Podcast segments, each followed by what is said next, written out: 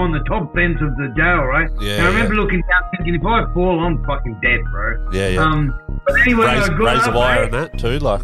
Not yet. This was just those sharp prongs that I could see down on the floor. Ah, but anyway, yep, I got yep. up into that fence. I end up getting up there and, mate, basically, I'm on top of the fence. But the problem is, I'm still like 75 meters from the exit, from the perimeter. So I start creeping along that fence.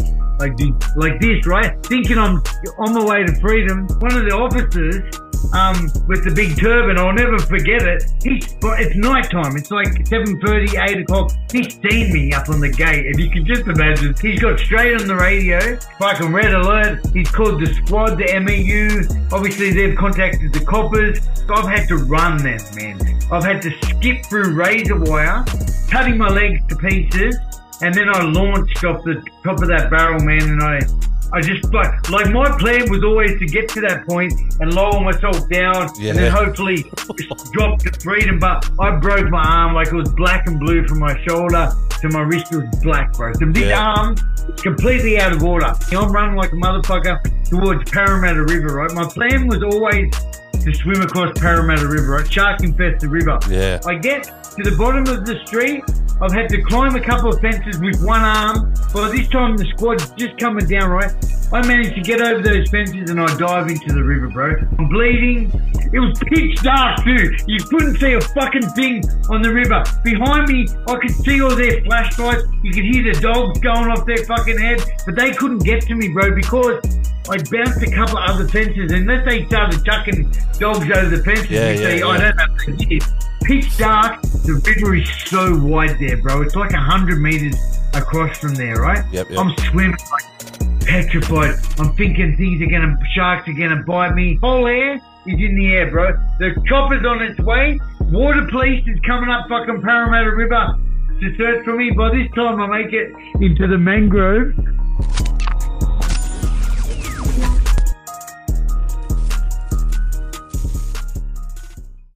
What's up, guys? Back again with another episode of the Tonksy Media Podcast. Today's guest needs no introduction. He's the absolute OG of addiction and recovery. He spent 17 years in the pain, hurt, and misery of active heroin addiction and has lived a life from one end of the spectrum to the other. Guys, please welcome the man himself, Danny Shannon. Welcome, bro. Thanks so much, Tonksy. Absolute pleasure to be here, mate. I'm actually, yeah, I'm pumped. I'm, I'm really looking forward to it, mate. That's good, mate. Good. It's been a long time coming. You've been a um, a guest that I've wanted to get on for a while now. So um, yeah, let's let's uh, put out a good message, bro, and, and do a ripper of a podcast, eh? hard, hard man to get, eh? I've, I've been ducking and weaving you for a little while. Only just like, you know, yeah, it's like I wanted to return the favor, absolutely, you know, and, um, and anyway, like, it's, thank you, mate. Let's go. Let's give it, let's give it, let's give it our best. Hundred percent, bro. No, I'm looking forward to it myself. That's for sure. So, um, all right, mate. Let's let's you know the drill. Let's run it right back to the beginning. Let's give us a bit of a rundown on your your childhood, your upbringing, sort of. Yeah, we'll go. We'll kick her off from there, mate. All right, brother. Just on that, how long are we looking at? 45 minutes in total or Yeah, something? or- forty-five to what an hour. Yep. Yeah, cool, cool, Yep. cool. And mate, um, grew up. Um, I always give a shout out to mum. I grew up in a pretty good household. A beautiful mum, beautiful, loving mum who, um, taught me all my values and morals.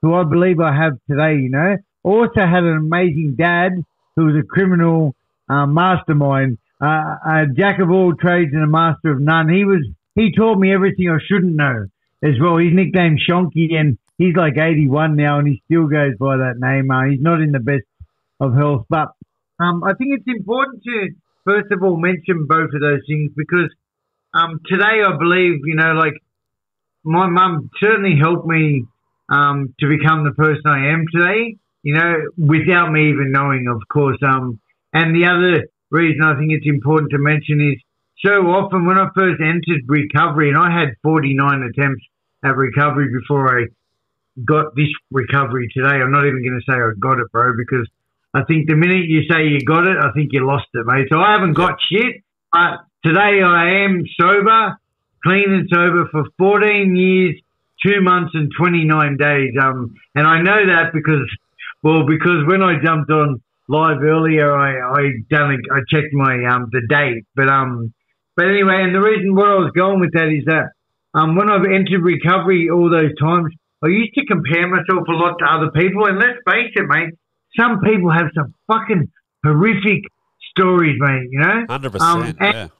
and and it's it's disgustingly sad, and I hear those stories on a daily basis. Um, you know, people who were using with them.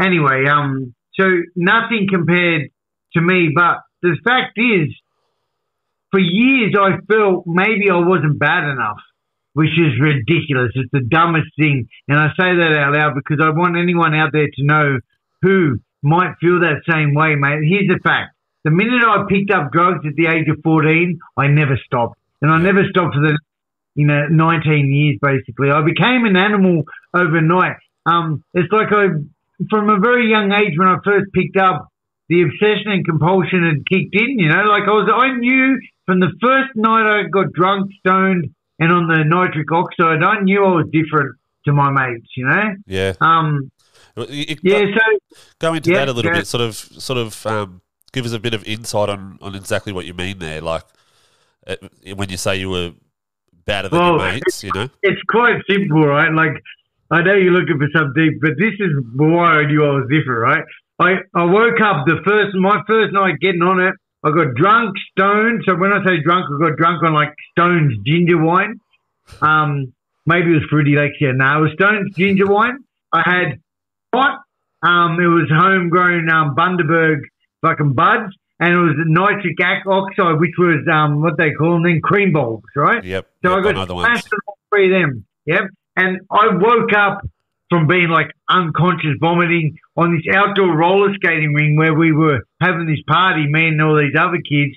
And there was like broken bottles, um, um, you know, glass. And I was one of the only people sort of left on that um, ring out there. There's a couple other bodies laying around. And I just, I thought, I woke up and I thought, that was mad, you know. Most other people had gone home and and um did whatever they yeah. did, but I just thought that was mad. You know, I said, when what's next?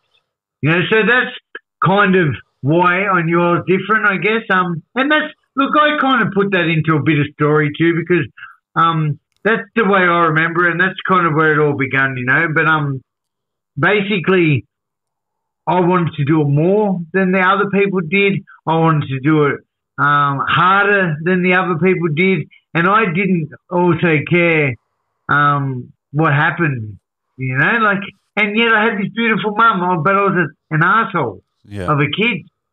Why do you Yeah. think? Why do you think you didn't care what would happen? Like, can you answer that? Oh, I was reckless, bro. I was reckless. Like, um, for example, I think I I I sort of uh, looked up to the crazy party people on movies and Yeah. And stuff. You know, like I said, I want to be like that. Yeah. Okay. You know, I, I, I don't, you know, for the life of me, I don't ever remember wanting to be something like a, a policeman or a fireman or um. For the life of me, I don't know what my childhood dream was to be. Yeah. Somewhere in amongst that beautiful childhood, that beautiful mum, um, I got lost. Probably in the trauma that I say trauma, like in the the story that my dad took us down. You know, we were never. My my mum and dad used to um used to fight a lot. My dad was never around. He was always overseas. Um, he probably I don't know if I've ever said this out loud on podcast. He probably got six children running around um Thailand or Philippines. Um, he was never there for my mum. There was tiny little bits of domestic violence, but he was. Um, I think you'd call it chauvinistic pig or something Yeah. and far out. Like, let me say, my dad, my dad's the best. Like, he visited me in jail throughout all my using and stuff. He just, um, he just was not a good role model, you know. And um, and my mum was beautiful again. So for some reason, um, yeah, I think if that all that stuff played a big part in me not giving a fuck, bro. Yeah. Okay. Did you, if you don't mind me asking, did your old man have like? Did your dad have any um, any you know addiction issues or or anything like that? So just so you know, um, Tonksy, you can ask me anything, brother. Yeah, There's okay. nothing else. Yep. Just yeah, yeah, please feel Yes, really no comfortable worries. just ask and laugh at anything I say. Like it's all good. So no, man. Yeah, my dad was always a compulsive gambler, but Okay. which, by the way, just so you know, like a drug is a drug is a drug. I honestly think compulsive gambling um, is probably the most putrid, um, insidious disease of all of them. You know, like the damage I'd done in 19 years, my dad could do in 19 seconds Yeah. or 19 minutes. 19 slaps. So, yeah, 19 hits. yeah. So yeah. wow. um, so he definitely had that, bro, and he definitely had a criminal mind as well. So he was addicted to money, you know, getting and using and obtaining more money. And um, don't get me wrong, he was never rich. He's he's an entrepreneur at heart. He done everything from mate. My dad, like this is why I love him. Like he literally made police uniforms for the police Olympics back in like nineteen fucking eighty five. He sold gallstones from cows to to Australia from Philippines. He he he built this magic sand. You remember that magic sand um stuff for kids? It was like this. He Yeah. invented that, bro. um, but my dad should be a millionaire one hundred times over, but he always fucked it up. You know, Yeah, every single thing he fucked it up. Um, and look, you know what? To be honest, and if my brothers hear this, um, I'm sure they would laugh at me too. But my dad, the poor bloke, he's not he's not comprehensive anymore. He's in um he had a stroke and he wouldn't understand. Well, I don't know. He can't verbally speak like that. But um, but anyway, um, I don't know where I was going with that. What was your question? You said, can, oh, my dad having a habit. yeah, yeah. But my dad would. My my dad smoked ice with me and my fucking one of my coes. Um, like when he was like sixty five, and he'd never touched it before. He would do anything. Um, but he was he never had that bug to use drugs. He would just get money. You know? Yeah, okay. Yep, yep. Yeah. Yeah, right. Yeah, yeah, right. Okay, mate. So, all right. So you you you know you you're a young, you know, middle teen sort of lad. Um, Yep. start- starting to use, um, you know, recreational drugs. When did when did uh, you know? Obviously, a, a lot of crime and stuff. Is that sort of when that's the crime side of things started? And um, It definitely started straight away, bro. I started robbing high school canteens. I used to skate, right? Um, and this happened in Bundaberg, and I can say this because I got pinched for this at the age of like 15. Yep. Um, I broke into Kepnock High or something like that, and they, they found, they raided my grandma's um, garage and they found some equipment in there. Um, but anyway, my point is, yeah, I did start doing crime immediately. It wasn't to get like heroin at the time; it was to swap for pot, and it was for fun. But just like where you're going with that, by the time I was 16, I'd already used heroin. I I picked up. This is important. I was, the day I picked up heroin, um, is a day I'll never forget, mate. Um, I was sitting in this yellow Gemini, and I remember it was Greg's Gemini. Um, Greg was a bit of a. Actually, Greg's a fucking copper. I never thought of that. I wonder if he ever follows me. I'm sitting in Greg's Greg's Gemini. so Greg was a Um, mate of yours, Put the two things together, huh? So this Greg was a mate of yours at the time. Yeah, and Yeah. He, I mean, I still consider him a mate. Yeah, yeah, Um, yeah. I him and his partner, who's also a copper, um, watched me deteriorate over the years, and they just had to detach, you know. But yeah, um, yeah, yeah. anyway, sitting in this yellow Gemini, and my mate, who's my co-offender, um, Brad, um, who I never mention either, but I should give a shout out to these guys. Poor Brad, he's I don't think in any state these days, but he said to me, Danny, let's get some heroin, and I thought, fuck. I remember thinking I couldn't say no, but I remember thinking this is a bad idea, mate. And I remember he went into Rob's house, um, and Rob came out and jumped in the car, and we were off to Cabra um, to have my first hit of heroin, mate. I was in this dingy little flat in Cabramatta. Um, this fella by the name of Wok um, was a drug dealer, and he injected me with heroin um, for my very first time. And that day, if anything had started to go downhill yet, it was nothing compared to the, the shit that was about to happen from that day, mate. From that day onwards, I never missed a day of being stoned on heroin until I got clean in, in 2009, bro. So I was 16. I wasn't even 16. I was almost 16. Um, I was injected by heroin by Wok, and I always like to say this. Um, I later went on to do jail with Wok. Okay. Um, so like he ended up coming undone as well. But um, yep. And mate, that was the beginning of the end. right. Basically, that's where shit started to come undone, brother. So did you continue to use needles from from that day on, or Yeah, I don't think I ever. The only time I ever smoked it again or swallowed it was when I was pinched in custody and I was hanging out and I had gear on. I had to. Um, I didn't even have a lighter, so I had to um, snort it. I think I did, but yeah, from the day I used needles, I never ever. And this every IV user would say the same. Yeah, 100%. You're never gonna, you're never gonna have it any other way. no? I agree, mate. I, as you know, I've been down the, the path myself, so I, Yeah, I 100% agree. Yeah. Yeah. Yeah, Mate, okay. by the time I was 16, I was locked up in boys' homes. Nothing drastic. I had um a whole bunch of thousands of dollars of first in- instant warrants, which back then they'd lock you up for a hundred dollars a day. Um, that was because I was not paying ever for train tickets or, and I started getting caught driving unlicensed. Um, I never had license. I only got my license at the age of like 30, um, 39 or 40.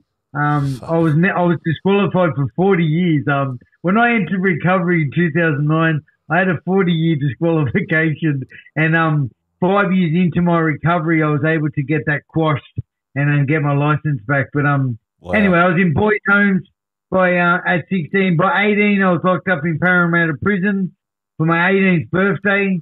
Um, and pretty much the next 10 years, I spent the majority of that time between 18 and 28 locked up. Um, I got on the methadone at the age of 21, bro. Um, I knew by that time, I'd heard about methadone. I knew a little bit about it. I knew that I was gonna, ha- I had a life of prison ahead of me, right? And what I knew by that time as well is I kept getting pinched and I'd hang out in the cells like a dog, you know, hang out sick from heroin withdrawals for days. And I heard if I got on the methadone, that wouldn't happen anymore. And to a big point, that's true. Like, to, it might take you 24 hours to get dosed once you get locked up, but within 24 hours, generally, unless you're stuck at the SPC, Surry Hills Police Centre for four days without getting dosed, but generally you're going to be dosed and, and stoned again. So methadone, mate, I was on a pretty big dose of methadone. Methadone um, was my security blanket. It was like a constant stoned from the age of 21 to, to 33. Um, yeah, bro. In that time, there was a lot of messy shit, bro. I was I was a messy, messy. I'm gonna say a junkie. I was a fucking junkie, Yeah. bro. Like I, I would use dirty needles in the back flats of Cabramatta. I'd flush them three times with water because I was too fucking impatient to stop at the chemist Yeah. and get clean bits, bro. Like I was reckless, you know. yeah. Um, yeah. I don't know if I've ever said that out loud I, I know. either. I- Look, I still to this day, mate, you know, know a lot of people that are still like that, you know, and it's not a uncommon thing in that world, you know. It's no, like as you, as you'd agree, it's like you know, when, once you've got your fucking gear, you want it in your fucking arm there and then, like E- even shooting up, like, um, so I would never, I could never wait to a, a decent spot. I'd always, and I've had coppers banging on my window, um, you know, of the car, of a stolen car, um, like, while I'm shooting up, you know, and I just would not do anything until I get that hit in me. I've had coppers wrestle me, um, I- and what I'll do, here's my fucking tactic. I'd find the most open space if there was nowhere to hide, and I'd sit in the middle of it, and I'd shoot up there so I could see every angle, like, and that's oh, that's what I was like, bro. I I'd do it in stairwells. Um, Cabra back in those days, man. Do, we, you ever do the Cabra scene? no, I've never never actually been through there. No, That, I, I never really. I mean, it's, I'm sure it's out there, but Cabramatta, bro. Every single person, well, every single person near me would sell, be selling caps, heroin, right? yep, yep, Um, you could not walk from the train station. You could not. I swear to God, you could not walk 50 meters without being asked 20 times like this. You know, yeah, the you- nod, the nod, You, yep, you couldn't, mate. You would get asked non-stop. So I guess where I'm going with that is the flats, man. The flats in Cabramatta were consumed with fucking needles everywhere, bro. Like every single flat, in Cabramatta within the first few hundred meters of the station is always from the station because that's where all the fucking addicts who come in were, were covered in fucking needles, um, water. Around what stretch of years? Blood in them. Yeah, yeah. Huh? Around like what what time? What stretch of years was this? Yeah, we're talking early 90s, early Okay. 90s. Um, Yep. All the way, all the way through the 90s. And I imagine at the end of the 80s, it was the same. But early 90s, um, well, I picked up where I'm 70, born in 75. So, yeah, man, exactly 1990. And heroin was rife, bro. Like, it was fucking everywhere. And it was cheap as, too. Like, you get two caps, which is two points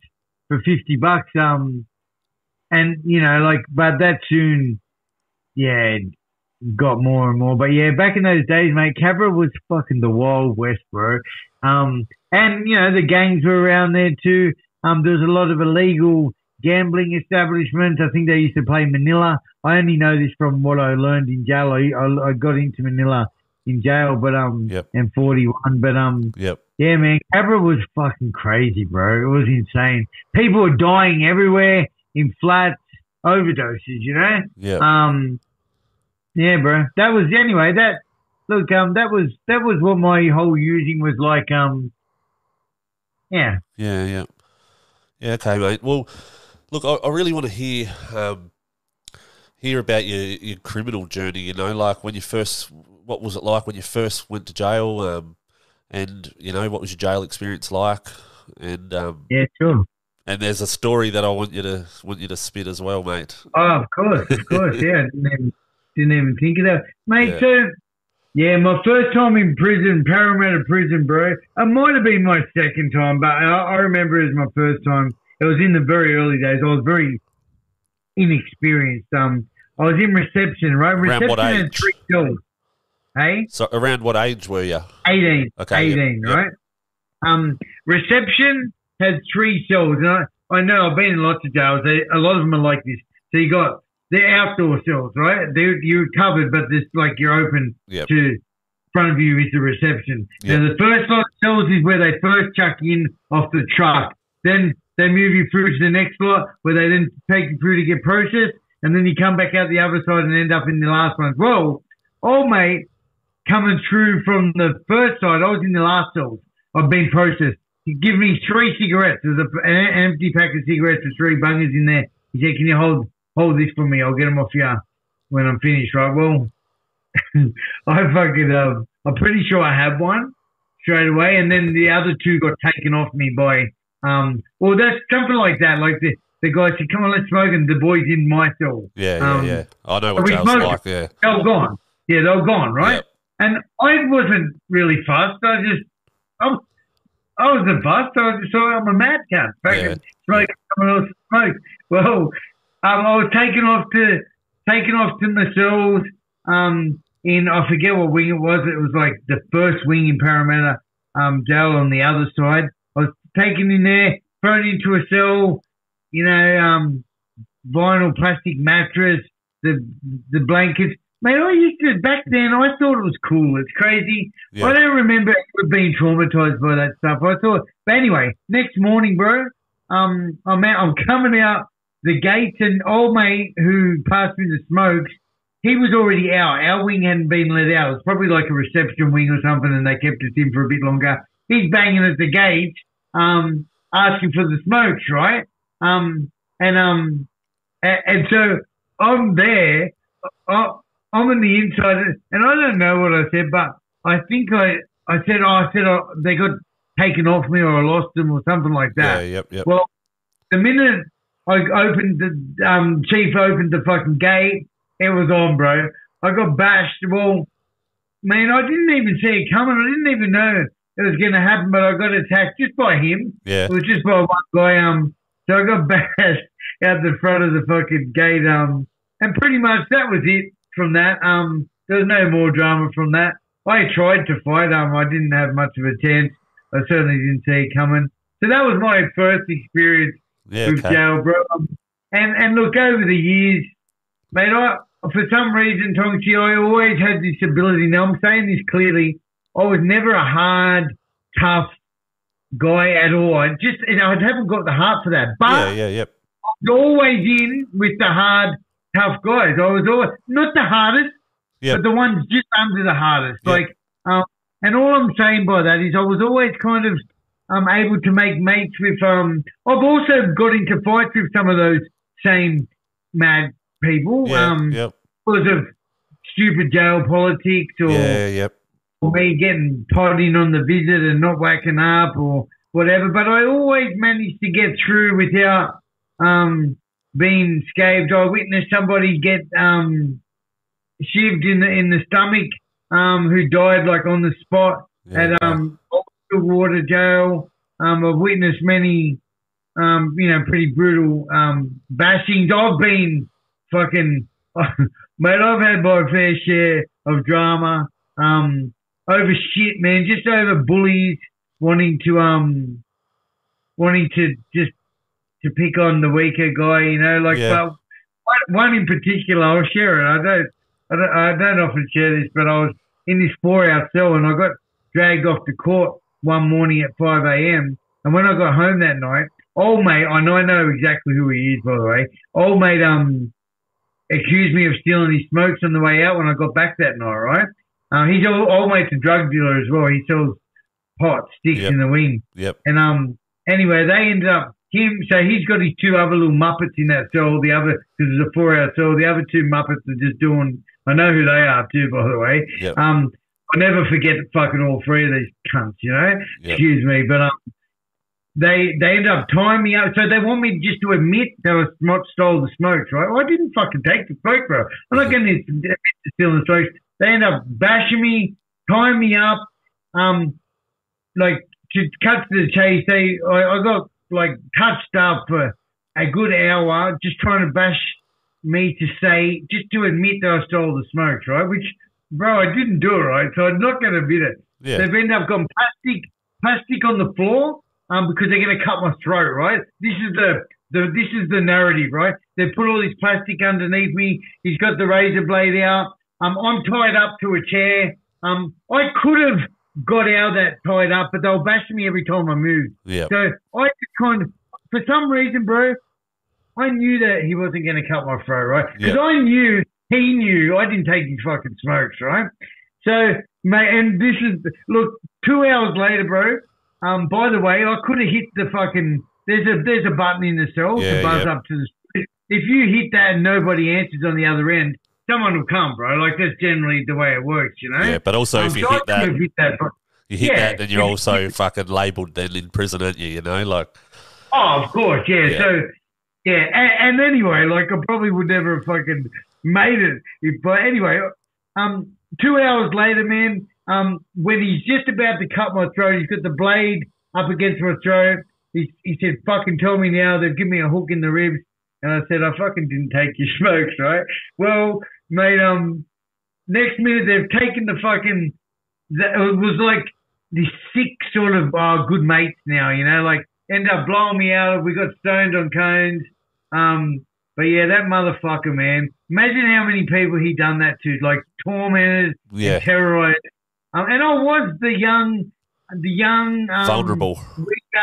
and I didn't. I was only on escort in that jail from um another jail. So anyway, he just took advantage, mate. That's the shit that goes down in jail every single day, bro. Hundred percent. It's a fucking horrid place. It really is. Like? One other one, Tonksy. Let me give this while we're on the fucking um. I, my side of the wing. Say there was A, A and B. I think it was C wing, but there was A and B side.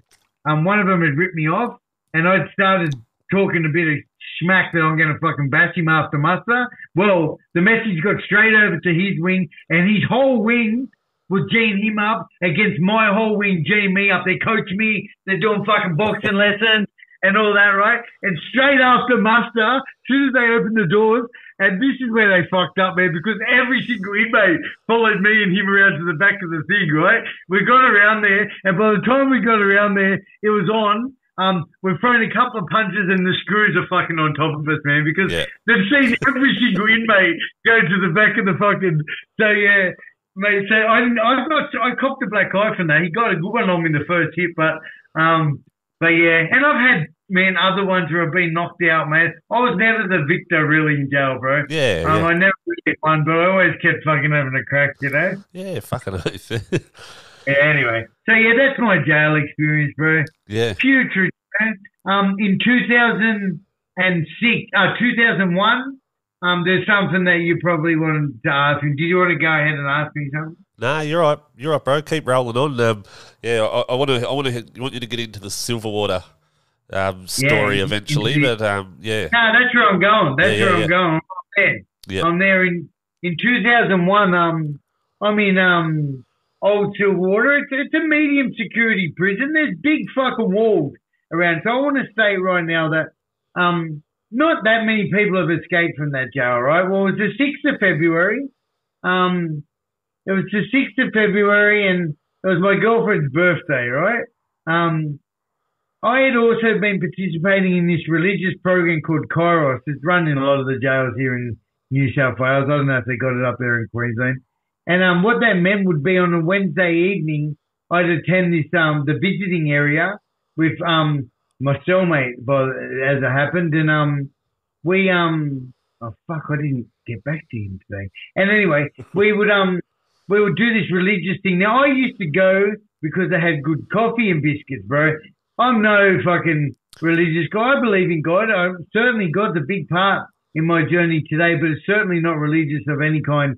I, and but the chaplain was a legend too.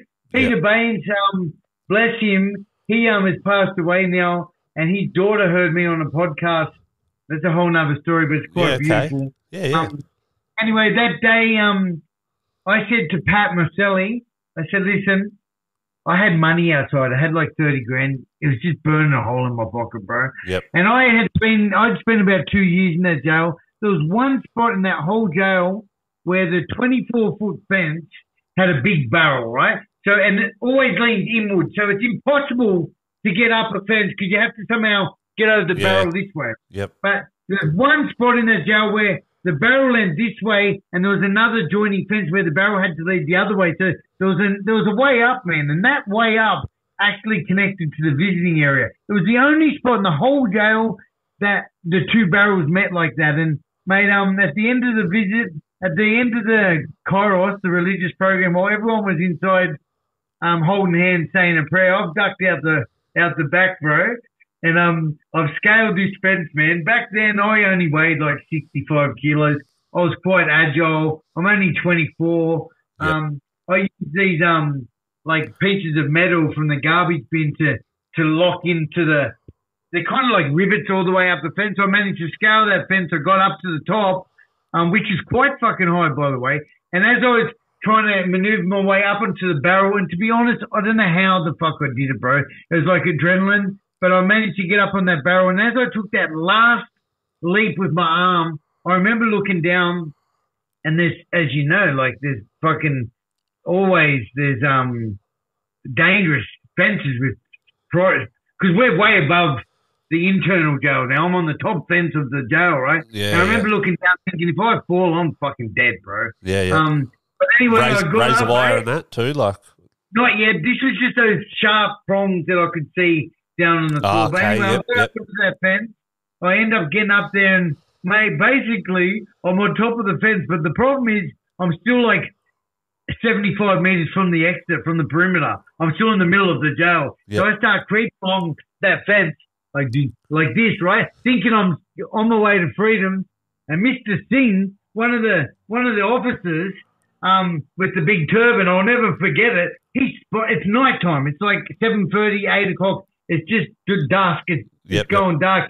He's seen me up on the gate, and you can just imagine this cunt must have shit himself, right? He's got straight on the radio, um, you know, fucking red alert. He's called the squad, the MEU. Obviously, they've contacted the coppers, who have contacted whoever else. I've had to run then, man. I've had to skip through razor wire towards right towards the razor wire wasn't until you got to about three meters from the, the perimeter. I've had to skip through this razor wire, cutting my legs to pieces. Um, and then I launched off the top of that barrel, man, and I, I just like, like my plan was always to get to that point and lower myself down, and then hopefully just drop to freedom. But I had to run and jump off that thing, man, and I, I broke my arm like it was black and blue from my shoulder to my wrist was black, bro. So this Yeah. arm is completely out of order. I've run down Holker Street. By this time, the squad is on the top of the street coming down after me. I'm running like a motherfucker towards Parramatta River, right? My plan was always to swim across Parramatta River, right? Shark infested river. Yeah. But I just, fuck it, I'm a good swimmer, but now I'm bleeding as well. Yeah. I get to the bottom of the street. I've had to climb a couple of fences with one arm. By this time, the squad's just coming down, right? I've managed to get, I've got a head start. I managed to get over those fences and I dive into the river, bro. I've got one arm. I'm swimming across Parramatta River with basically with one arm. I'm bleeding. I'm, mate, the adrenaline is running right. I bro. can imagine, Like, yeah. like, like it was pitch dark too. You couldn't see a fucking thing on the river. Behind me, I could see all their flashlights. You could hear the dogs going off their fucking head, but they couldn't get to me, bro, because I bounced a couple of other fences. And unless they started chucking dogs over the fences, Yeah, you yeah, see, yeah. I don't know if they did. They couldn't. Anyway, I'm in the middle of the river by this time, right? Pitch dark. The river is so wide there, bro. It's like a hundred meters across from there, right? Yep. Yep. I'm swimming like petrified. I'm thinking things are gonna, sharks are gonna bite me. Anyway, by this time, PolAir is in the air, bro. The chopper's on its way. Water police is coming up fucking Parramatta River to search for me. By this time, I make it into the mangrove on the other side. Right now, this is where it gets even better. I'm in mud, bro, up to my neck. Like I'm in this sludge. I, it's just my neck out of out of the water, man. And I'm clawing my way through this mud and mangroves. So you can imagine all these tree roots and shit in the mud are cutting my body up even more to pieces. And anyway, bro, the water police are just there. They're just 20 meters away. They got the fucking spotlight out. They can't see me, mate, because I'm in this shrub. Like they can't see. The helicopters above me, they can't see shit. Um, and mate, I made my way to freedom. Um, probably about 300 meters crawling through that mud. I um made my way um we and come out on um Parramatta Speedway in this old demolition graveyard where they used to have a demolition derbies and um Yep. Yep. and things. And I learned from the police report after the fact that um, I ended up taking this little thing called Duck Creek. Now, I, I don't know what Duck Creek is, but they were all they shut down Parramatta River, thinking they're going to get me for sure. They can't miss me. Well, no, I'm off up Duck Creek, and bro, um, I basically um, managed to get it. I crossed the eight lane highway, James Ruse Drive.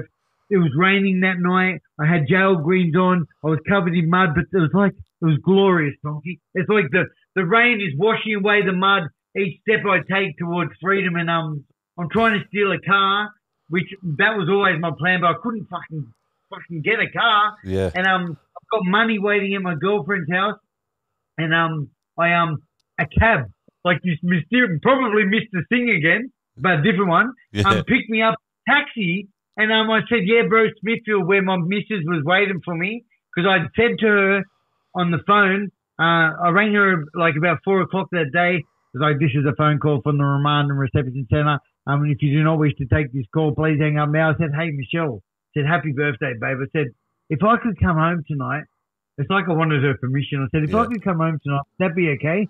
And I'm sure she just rolled her eyes. Yeah, Danny. Sure, Yeah. mate. And um, and so I arranged for her to get some money. She had my money, by the way, but I arranged for her to make sure she had some money on her. Yep. And next minute, I rocked up in a taxi out the front of her house, like, and she's come, she's come out, man, with and just in shock, as you can imagine, man. Like I've been locked up for a while. Here's Danny at the front in a taxi. Um, after escaping from prison, we picked her up. We went straight to Cabramatta, of course, right? Yep. Yep. But about 20 minutes later, the police squad and all that raided my mum's house, my dad's house, and her family house, that house where she was at. But um, I was fucking scot free, bro. I made it to Perth. Um, so from, from Sydney to, to Western Australia. yeah, from Sydney to Perth. Went to Cabra that night, used copious amounts of heroin, made it to Perth, and six days later, on Valentine's Day, and I always say what a romantic story this was, I got my ass dragged outside of the hotel naked um, by the poolside and stomped on because I was being I was resisting. I was, it was I'm sure it was it was worth it. Um, I was resisting arrest. Um, and um, So how yeah, did, and then I was do you know yeah, how they how they obviously there was uh, a nationwide Yeah. news news thing out on you. Obviously, how, how did the they? story goes on, bro. It's, a, Yeah. it's an epic story. But to, yeah, I know exactly how because I'm a dickhead. Because I thought warrants wouldn't carry interstate, right? Which, Ah, okay. by the way, but by the way, they don't. But here's what happened. I'm on the methadone, right? I'm a fucking genius. I escaped from jail on 120 mils of methadone, right? While I was in Perth, I had to buy, I bought 50 loaded syringes of this shit heroin they call home bake. They didn't even have heroin on the streets that I could find anyway. So I bought all these syringes that I was just having one after another because I've got it hanging out like a motherfucker. Yep. Michelle, Michelle, um, was pregnant at the time with my son. Okay, Um, yep. So my son came on this trip with us as well, and she was also on the methadone. And I thought, you got to have your methadone, Joel. You know, got the baby. I was a responsible father, you know. I said, you need to get your methadone. So we got her on at the clinic. Well, New South Wales detectives have been flagged that Michelle's got her methadone, and they were happy to jump on the fucking plane and come and fucking all my ass Ah, back to right. Yeah, I've always um, wondered. I've heard that story a couple of times now. I've always wondered Yeah. how the fuck did they catch it over there? Like, Yeah, Yeah. it wasn't hard, bro. It Yeah. wasn't hard. Like, not only that, I don't know if it was that or we had to book the accommodation in her name too. So I was yep. like, I was, I was never a clever criminal, um, Tonksy. yeah, yeah. Well, so anyway, mate, you've you've gone back to jail. Obviously, after that, did you get extra time and stuff? Like, Yeah, all right, good. Not many people ask me that story, and to be honest, um, all right, so you're not gonna believe it.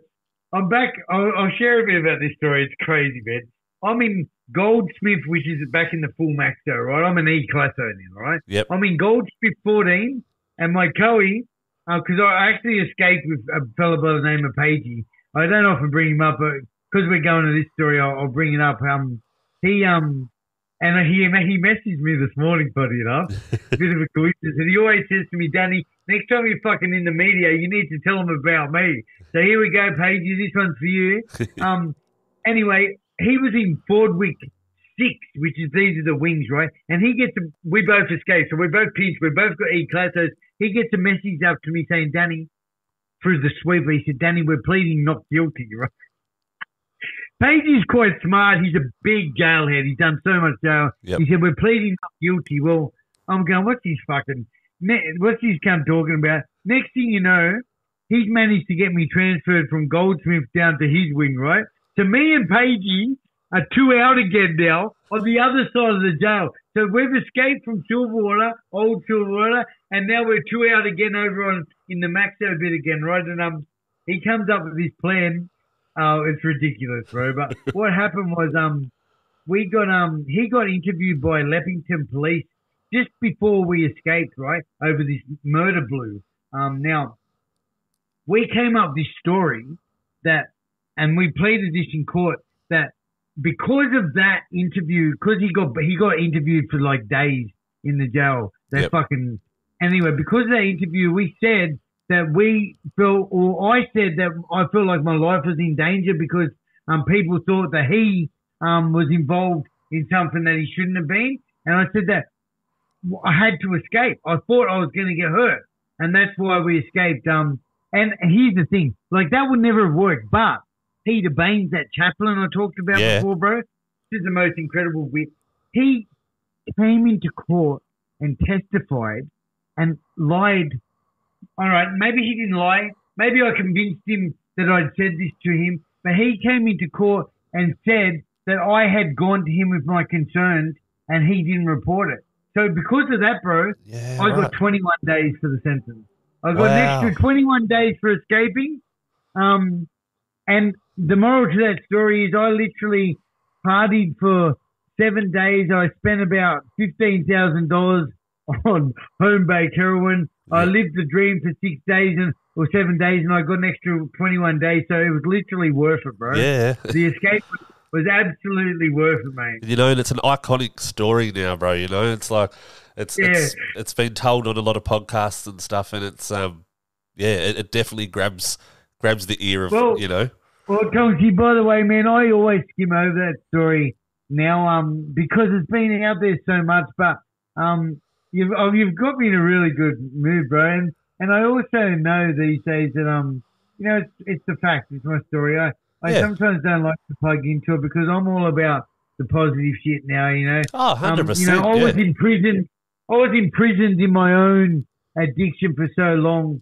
Um, you know, and so many other people are out there yeah. listening. You know, and I feel like you know that same prison is what addiction is, bro. And you know, like today, I can help people get out of prison with the work that I do in the community and you know, encapsulator, Yeah, um, definitely. which I hope we can jump onto. But bro, We will, um, definitely, mate. Yeah. that- Um, Yeah, so, so bro, look, oh, mate, in 2009, Tonksy, so that's kind of the, mate, my addiction was, I'm just a garden variety fucking heroin addict who was a fucking animal. I would use dirty needles.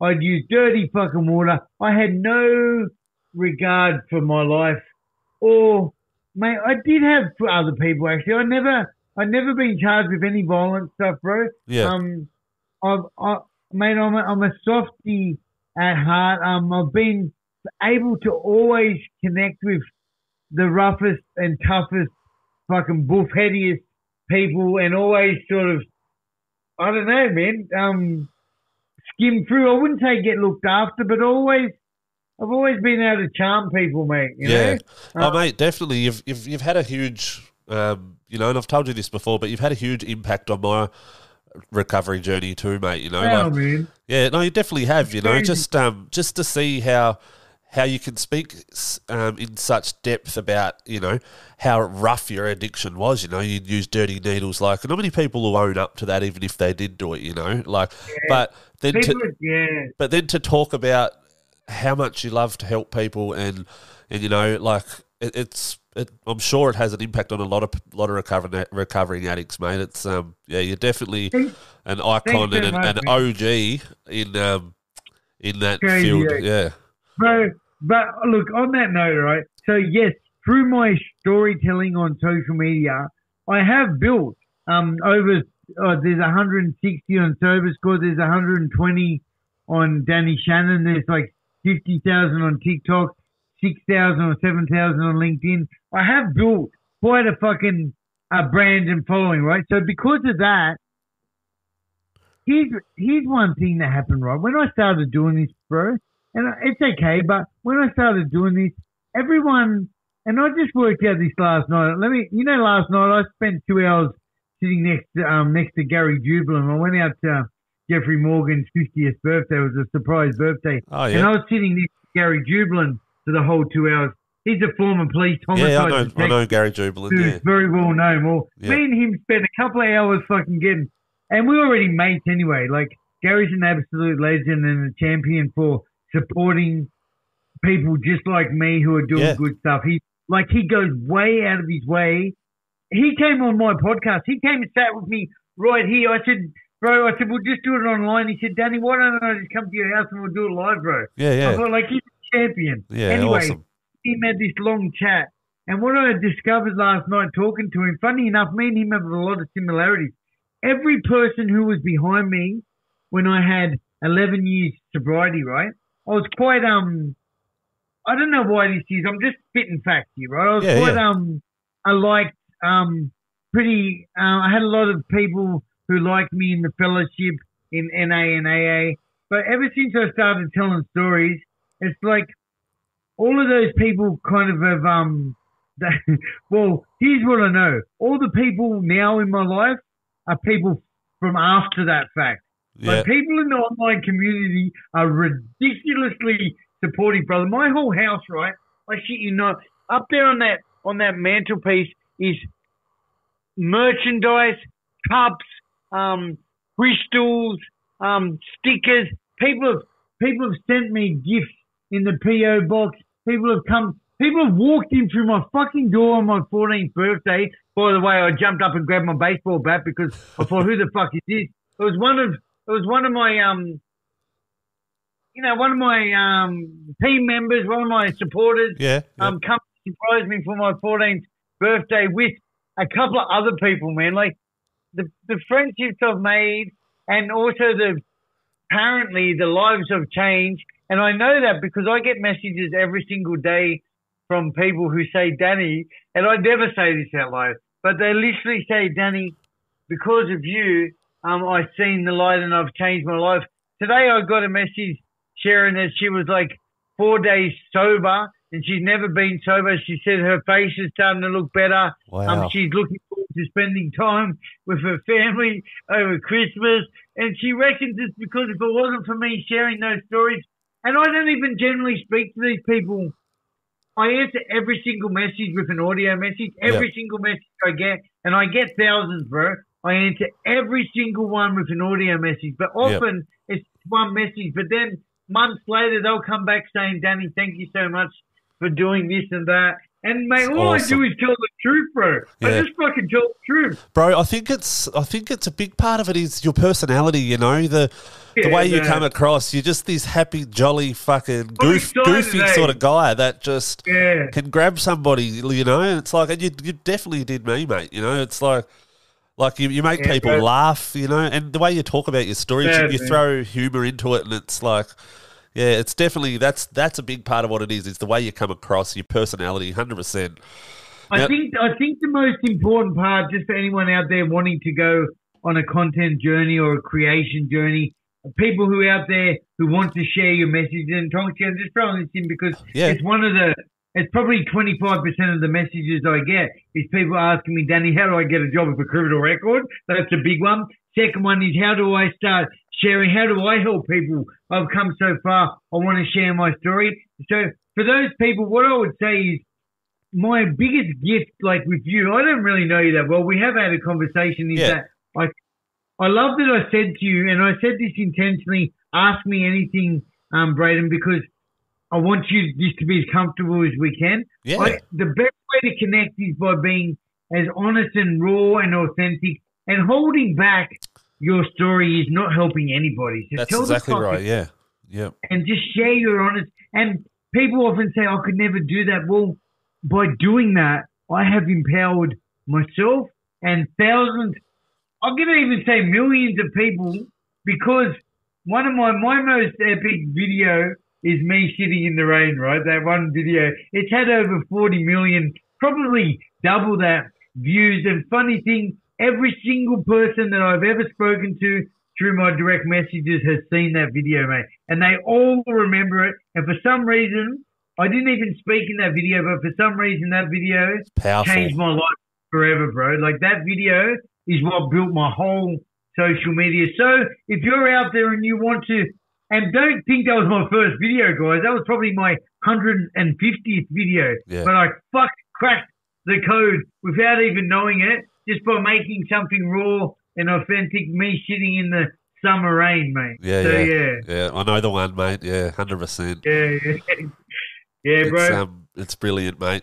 Look, Dan, we, we're coming. We've, we've we've got about 20, 15, 20 minutes left. Um, I want to know.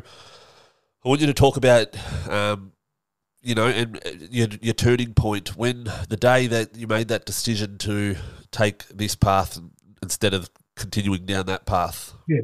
Thanks, bro. I get carried away. I, No, you're I, right, I bro. carried away. No, no, good, good one, Tonksy. So, um, mate, Christmas Day 2009, my life changed forever, bro.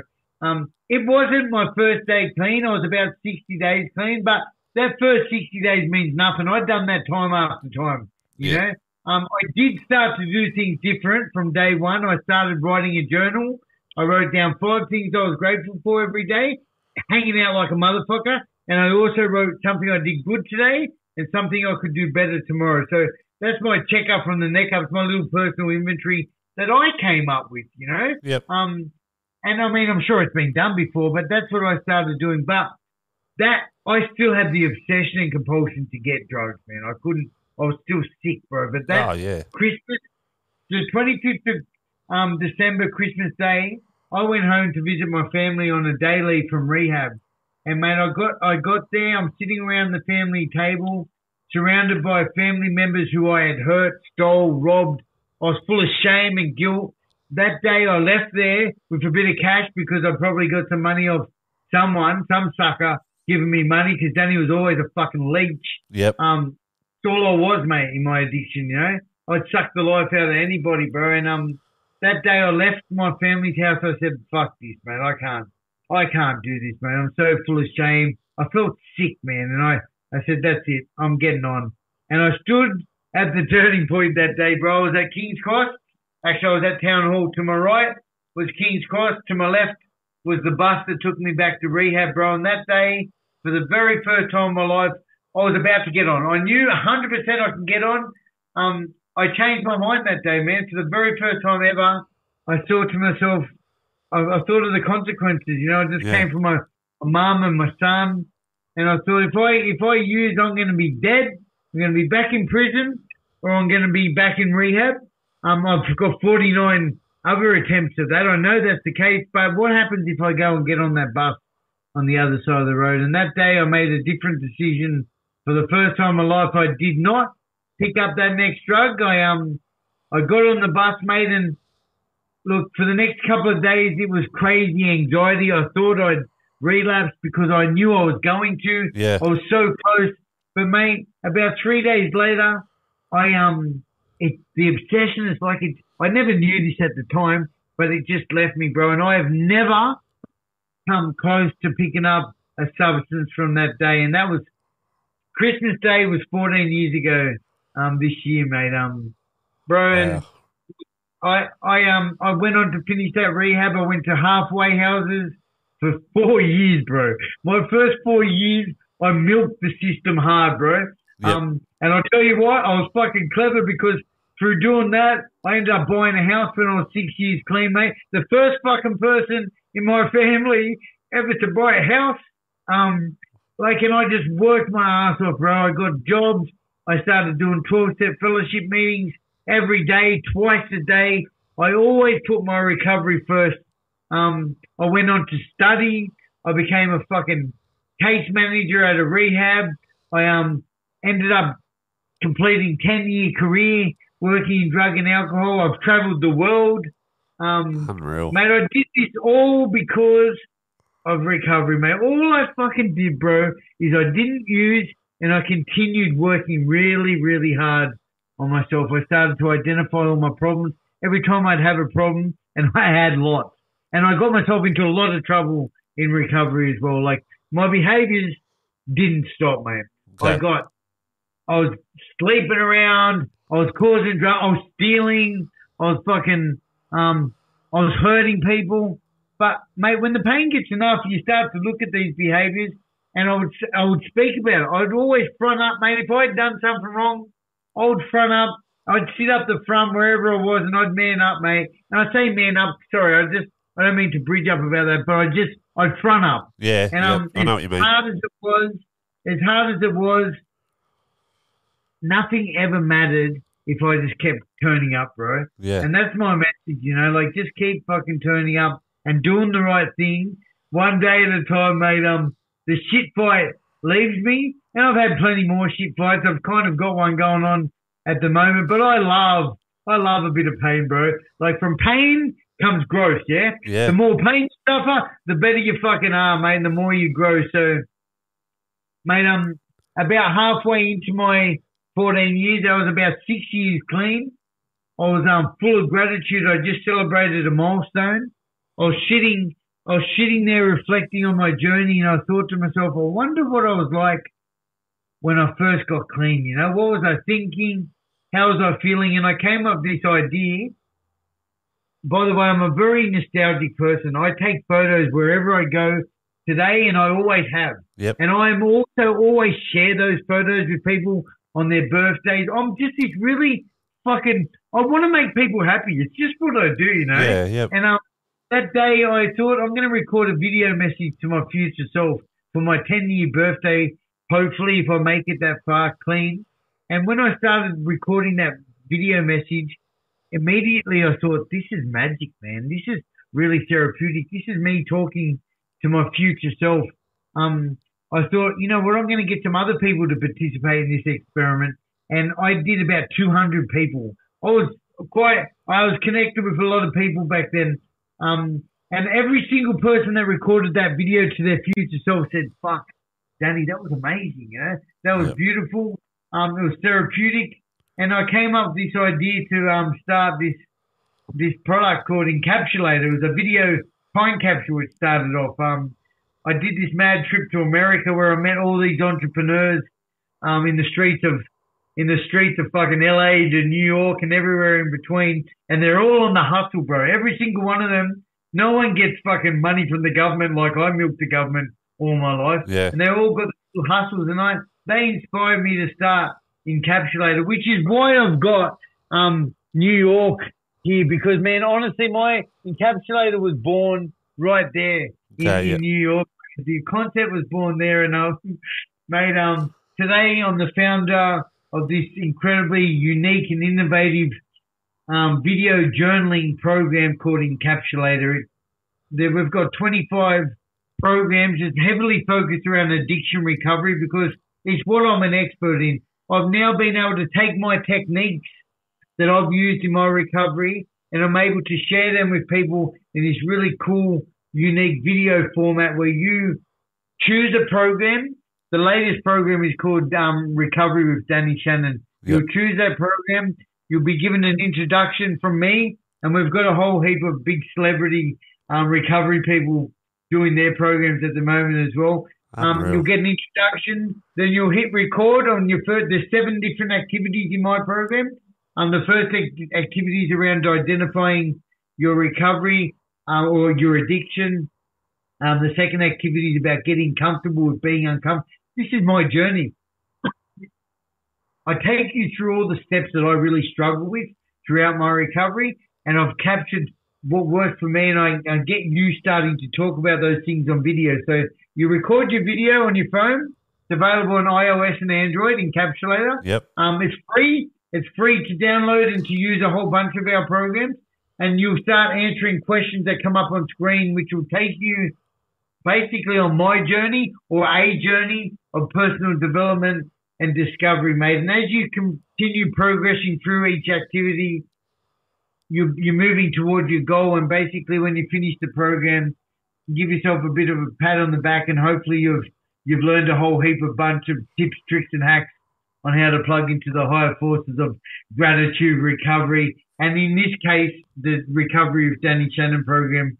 Hopefully, you've learned a whole bunch of um, things that have helped me um, keep me accountable, and motivated. Lastly, Tonksy, on that thing, what our platform really provides, more importantly than anything, is a safe place for you to start exploring and express yourself without any fear of judgment. When we see a counselor or a therapist, we always have a mask. Yeah. I don't care who you are, you're never truly authentic. Uh, That's my own opinion anyway, right? No, hundred percent. Well- I agree. Yeah. Yeah. Well, what Encapsulator does, once you get used to it, is it starts to give you the confidence to speak about anything you want. It's completely private and confidential. Nobody sees your videos. And the idea is that once you say something out loud once, a problem shared is a problem halved, brother. And even more importantly, once you've shared it out loud once, it takes away some of the power of it, and you are way more likely to say it again, and even more importantly, seek the professional help that you need um, to work through your trauma, mate. So, mate, that's it's bro, it's bullshit. I haven't been able to blow it up yet, but this is going to be amongst the top five mental health apps in the world. I truly believe it, Tonksy. And um, mate, if you're listening, um, there is a whole heap of free programs available. There is a subscription if you if people wanted to support, but to be honest, um, that just gives you access to more programs. But Yep. the programs, the five free programs, are full um programs, and they, you're going to get all you need out of those five free programs for the time being. But there is another um 20 other programs that are a little bit different, unique that you could um subscribe and go along. So, mate, yeah, that's Encapsulator. Dream big. By the way, Tonksy, this banner behind me, you might not be able to see it in the podcast, but there's a big writing on my wall that says "Dream Big" and says 2027, and behind that is the New York skyline, and um, that's my manifestation, my visualization for 2027 to have an office in Manhattan overlooking New York, and um, and I always tell everyone to dream big, and of course on this side of my room, I represent Australia, of course, number one. I'm a very proud Aussie. Um, I've got Kick the Shit written up there on the wall too, which is my podcast. Anyone out there can find me on any fucking social media platform that exists, even Threads, which I don't use. But um, Danny Danny Shannon, you can find me on LinkedIn, Instagram, TikTok, Facebook, and also Sober Squad, which is above me. Um, is one of my big brands on Facebook as well. We've got over 160,000 followers. And lastly, I have a community group on Facebook with over 50,000 members, and that group pumps, man. So if anyone is ever looking for some support, or if you'd like to share your own recovery journey, join Sober Squad Community. And you, as long as you tick all the boxes and you agree to the rules, because we don't want any predators in there trying to take people outside the group and ripping people off. 100%. Because if you do that, you'll be barred straight away. But anyway, if you follow the rules and you stay within the platform, you can ask questions and be supported by 50,000 people, mate. So, bro, sorry I talked too much. I knew you were going to ask me that stuff. I've done 50 of these podcasts. I just Mate, you're all over it. Look, you, bro. You're all over it, mate. Um, yeah, and uh, look, I'll, I'll throw all the links um, to all your social medias, the Sober Squad. I'll throw the encapsulator link in there also. Um, it'll all be in the description. Um, it'll flash up on the screen in the podcast, mate. But look, I just want to say, Dan, I can't put it to you enough, mate. You're a fucking inspiration to to fucking so many people. You really are. I mean, um, I'm sure you get told that a lot, so I'm not going to make your head any bigger, mate. But look, you're you're a perfect perfect example of somebody that can go from one end of the spectrum to the fucking complete other. You know, you can go from a, a, a you know, a, an absolute, um, if I can put it the worst way, you know, a bottom feeding junkie, to somebody that's fucking a leech. a leech that it's to somebody that has built their own fucking app, um, doing all the great Yeah, things you're doing, mate. You're you're you're a true inspiration, Dan, and it's been an absolute honor honor having you on the show, mate. Uh, do you know what, Tonksy? I, I I've been so busy for the last five years. I've I've only just started to stop and smell the roses and hear that, man. And honestly, I don't know. Just hearing you say that right now, um, it's yeah, wow. I have I have built an app. Um, I don't know, bro. It's crazy. But anyone out there, don't ever give up, man. Like I too gave up for a long time, and I thought I'd be a heroin addict for the rest of my life. And today, mate, I really, really do have a life beyond my fucking wildest dreams. If I made a list of all the things that I'd want when I first got clean in five years' time, I would have been ripping myself off, mate. It's nothing like I could have ever imagined, mate. So um, don't ever give up, and mate, thank you so much for your kind words. It's so much love to everyone who supports me. Um, you're a fucking legend, bro. Thank you. No worries, brother. Guys, that is Danny Shannon. Thank you for listening. Hope you enjoyed it.